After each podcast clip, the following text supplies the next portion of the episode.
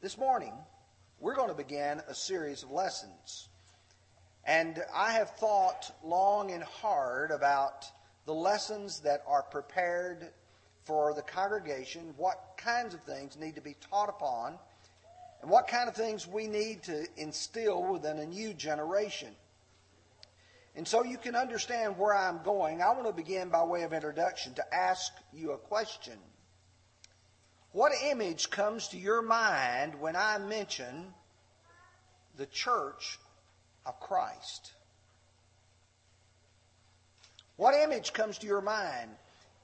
I dare say that some of you probably think of this brick building that sits here at 1165 Old Smithville Road in McMinnville.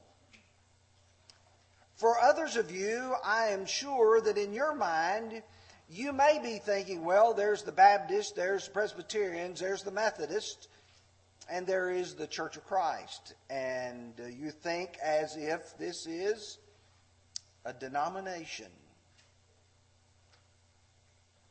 You know, our perception many times are shaped by a number of different images. And we're no different than the majority of the people of the world we think like we think because people shape us and mold us. They shape our political thinking, they shape our moral thinking. And as we watch our televisions, we listen to the TV and uh, radio and other things, our neighbors, pretty soon we start thinking like they think.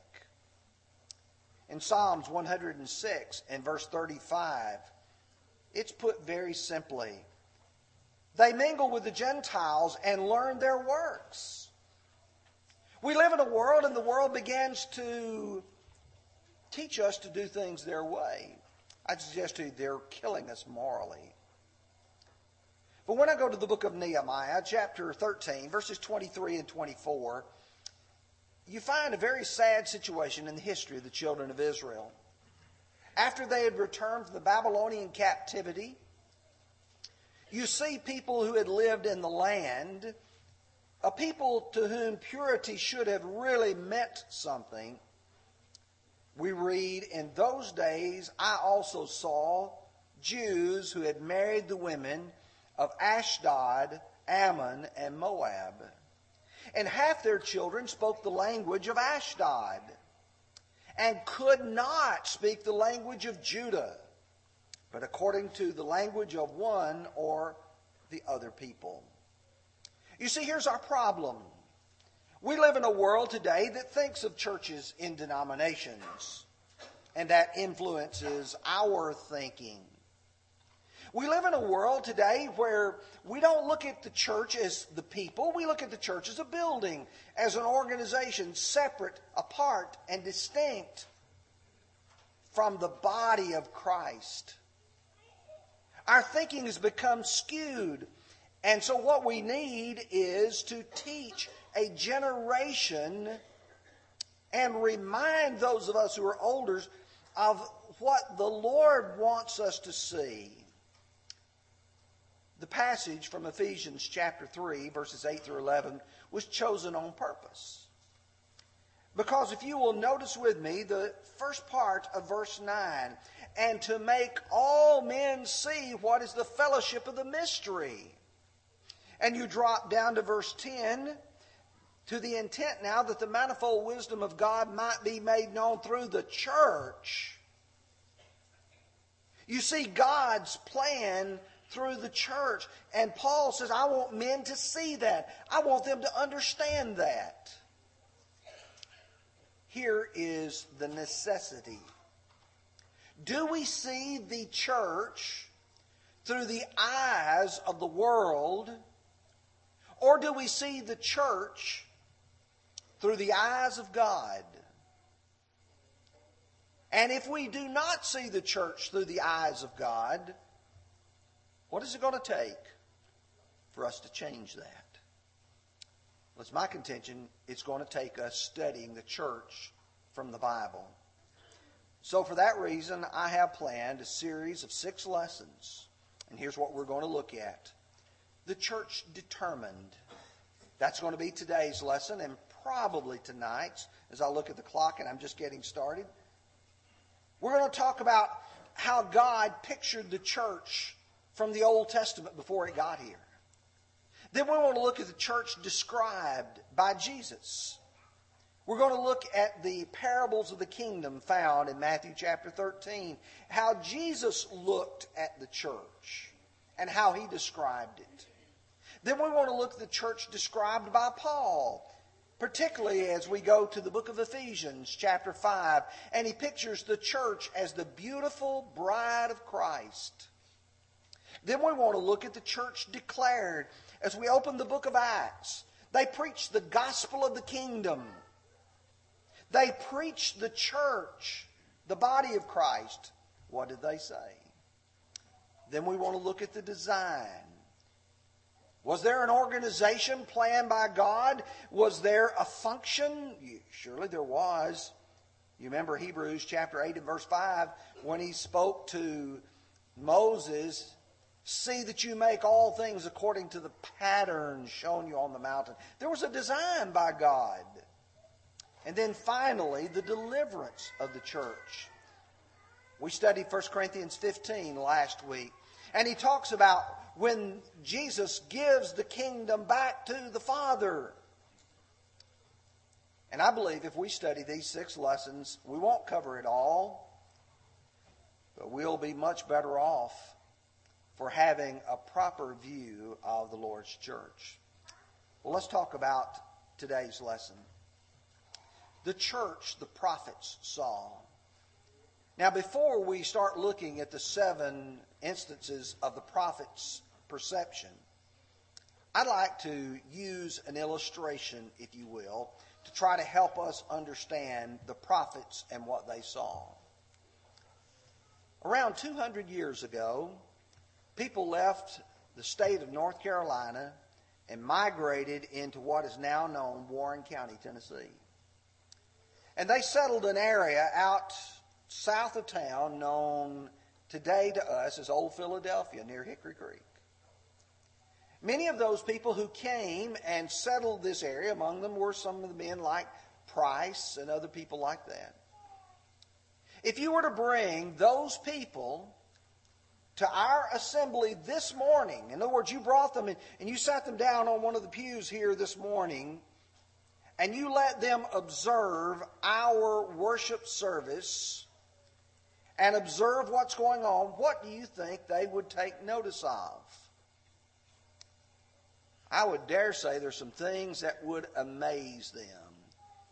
Probably first and foremost is the fact that we walk to a little switch on the wall, flip it, and we've got lights. We take that for granted.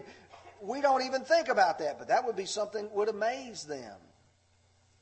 The fact that the temperature outside may be hot or cold, but we're comfortable. Our air is conditioned.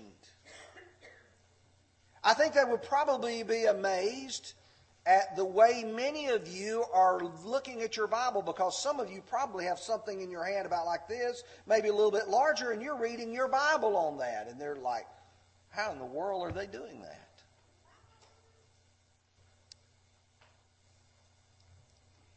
But these people, as they were observing, now they've got to go back to their time and describe what's going on. I'm sure one of the things they would say once they got back is, wow, 200 years from now, those people are rich. They sit on padded pews made out of nice hewn oak. They live in comfort. They're dressed in nice clothing. You wouldn't believe the transportation they have to get them to and from services. No having to hook the team of mules or horses together to pull the buggy for that long, bumpy ride on the dirt road. You see, how are they going to describe that to the people of their day? They don't know anything about cars. They don't know anything about air conditioning. They don't know anything about electric lights. They definitely wouldn't know about having something on a screen like this. How would you describe that? You've got to use figures. You've got to use ideas that the people understand. Let me tell you what the prophets did. The prophets were given eyesight by God into the coming of the future. And God was going to describe to these prophets, and they've got to put it in terms that the people of their day understood. And so as we begin these prophets, I want you to begin with me to, let's go to the book of Joel. Probably one of the earliest of the prophets we will observe. And Joel chapter 2, verse 28, Joel looks forward to the coming of the church. And it shall come to pass afterward that I will pour out my spirit on all flesh. Your sons and your daughters shall prophesy. Your old men shall dream dreams, and your young men shall see visions. And also on my men servants and my maid servants I will pour out my spirit in those days. And I will show he- wonders in the heavens and the earth, blood and fire and pillars of smoke. The sun shall be turned into darkness and the moon into blood before the coming of the great and awesome day of the Lord. And it shall come to pass that whoever calls upon the name of the Lord shall be saved. For in Mount Zion and in Jerusalem there shall be deliverance. Now, I want you to notice it's as if God had a bowl or a pitcher and He's going to pour out His Spirit. And what we observe here, it's going to be such a dramatic event that everybody's going to be able to see it and take notice of it. It's going to involve all classes, young and old, male and female, free and slave. It's going to be accompanied with such dramatic events that it's going to capture the attention of everyone. Now, I want you to turn with me to Acts chapter 2. I'm going to back up to chapter 1 for just a moment to verses 4 and 8. Acts chapter 1 and verse 4, Jesus tells the apostles to go into Jerusalem and to wait until they're endued with power from on high. In verse 8, he says that when the Spirit comes, they will receive the promise of that power. The power will come upon you when the Holy Spirit has come upon you. And you get to chapter 2, verse 1. And when the day of Pentecost was fully come, they were all with one accord in one place. And suddenly there came from heaven the sound of a rushing mighty wind, and it filled the whole house where they were sitting. Then there appeared unto them divided tongues as a fire, and sat upon each one of them. And they were filled with the Holy Spirit and began to speak with other tongues as the Spirit gave them utterance. And there were dwelling in Jerusalem Jews, devout men from every nation under heaven. And when this sound occurred, the multitude came together and were confused, because everyone heard them speak in his own language. And they were amazed and marveled, saying to one another, Look, are not all these who speak Galileans? It is a dramatic event. It is an outpouring of the Spirit. But how do I know that what Joel is writing is what is occurring here in the ushering in of the church? Verse 16. Peter says, But this is what was spoken by the prophet Joel. And then he quotes Joel 2, verses 28 and following. You see, it's such a dramatic event that as Joel looks forward to the ushering in of the church, he says it's just like God is pouring out his spirit and it's going to be accompanied with people doing miraculous things. And they did. But you see, everything up to this point was looking forward to the coming of the church. But when we get to Acts 2, it's there. Verse 47 praising God and having favor with all the people. The Lord added to the church daily those who were being saved. It is a picture, if you will, of the establishment of the New Testament church. And so, what he is doing as he is looking forward, he's seeing the church that is not man's church, it's God's church. Now, if you'll turn with me to the book of Amos, let's go to chapter 9, verses 11 and 12. Because Joel only was given a partial glimpse. Amos is going to be given another picture, if you will, another description. On that day, I will raise up the tabernacle of David, which has fallen down, and repair its damages. I will raise up its ruins and rebuild it as in the days of old, that it may possess the remnant of Edom and all the Gentiles who are called by my name, says the Lord who does this thing. Now, Amos has a picture in mind. And for the Jews, the tabernacle was a very important theme. Do you remember the tabernacle? When the children of Israel arrived at the foot of Mount Sinai, and Moses goes up on top of that mountain, and God gives him a plan, and he comes back down and he says, Here's how it's going to look, here's how it's going to be constructed, here's all the elements of it. That tabernacle served the children of Israel to the time of David. David then made preparations for a permanent building to be in Jerusalem. But he says, I want to go back to the tabernacle, this tent. Now, what was the tent for? The tent was where the children of Israel could come to meet God. That's where they brought their sacrifices. And as they brought their sacrifices, and there's where they met God, it's a figure of the place where God will not only meet the children of Israel, but the Gentiles who are called by my name. Now you might think in your mind, wow, that's, that's a pretty big stretch. Picturing the church as a tabernacle and as a place to meet God, but I know that this is true. Because if you'll turn with me to Acts chapter 15, let's begin with verse 13. We'll read through verse 18, and we're going to notice that James, as they are debating whether or not the Gentiles should be allowed in the church, is going to say, most assuredly. And after they had become silent, James answered, saying, Men and brethren, listen to me.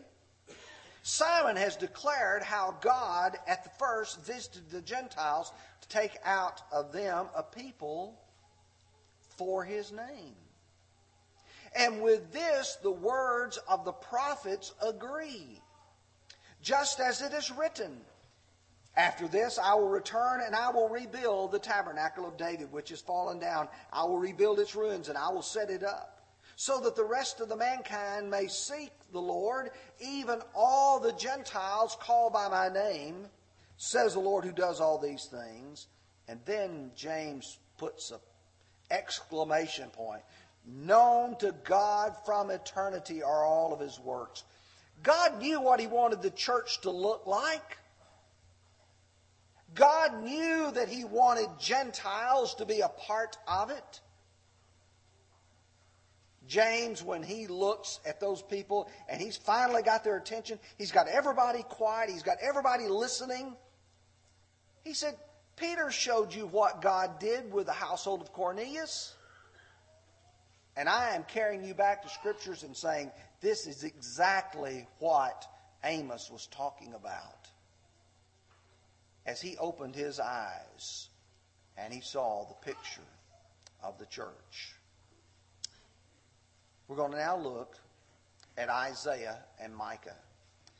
If you want to, you can turn with me in your Bibles to Isaiah chapter 2, and then we'll go to Micah chapter 4, just the first two verses of each of these. They're going to say essentially the same thing. Now it shall come to pass in the latter days that the mountain of the Lord's house shall be established on the top of the mountains, and it shall be exalted above the hills and all nations shall flow to it. Many people will come and say, Come, let us go up into the mountain of the Lord, to the house of the God of Jacob.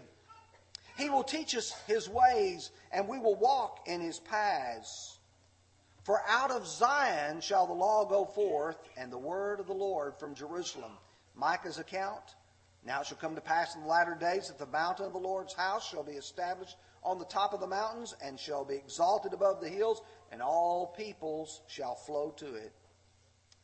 You see the exact same words. The difference is Isaiah is the prophet to the kings, to the governors, to the wealthy. Micah is the prophet to, to the ordinary people. But there's no difference in their message. What they see is exactly the same. You see, the problem is sometimes people don't realize if you're going to take the Bible and you're going to take God's message, you're not going to have four or five different types of groups. You're going to have the same message.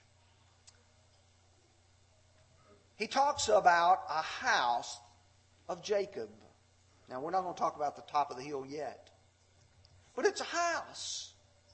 And what do you have in a house? You have people.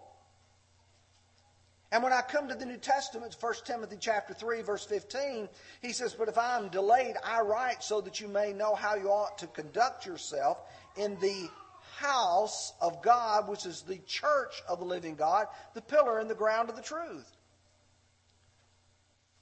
the picture that Isaiah and Micah are seeing is a house. And the church is a house. Same figure.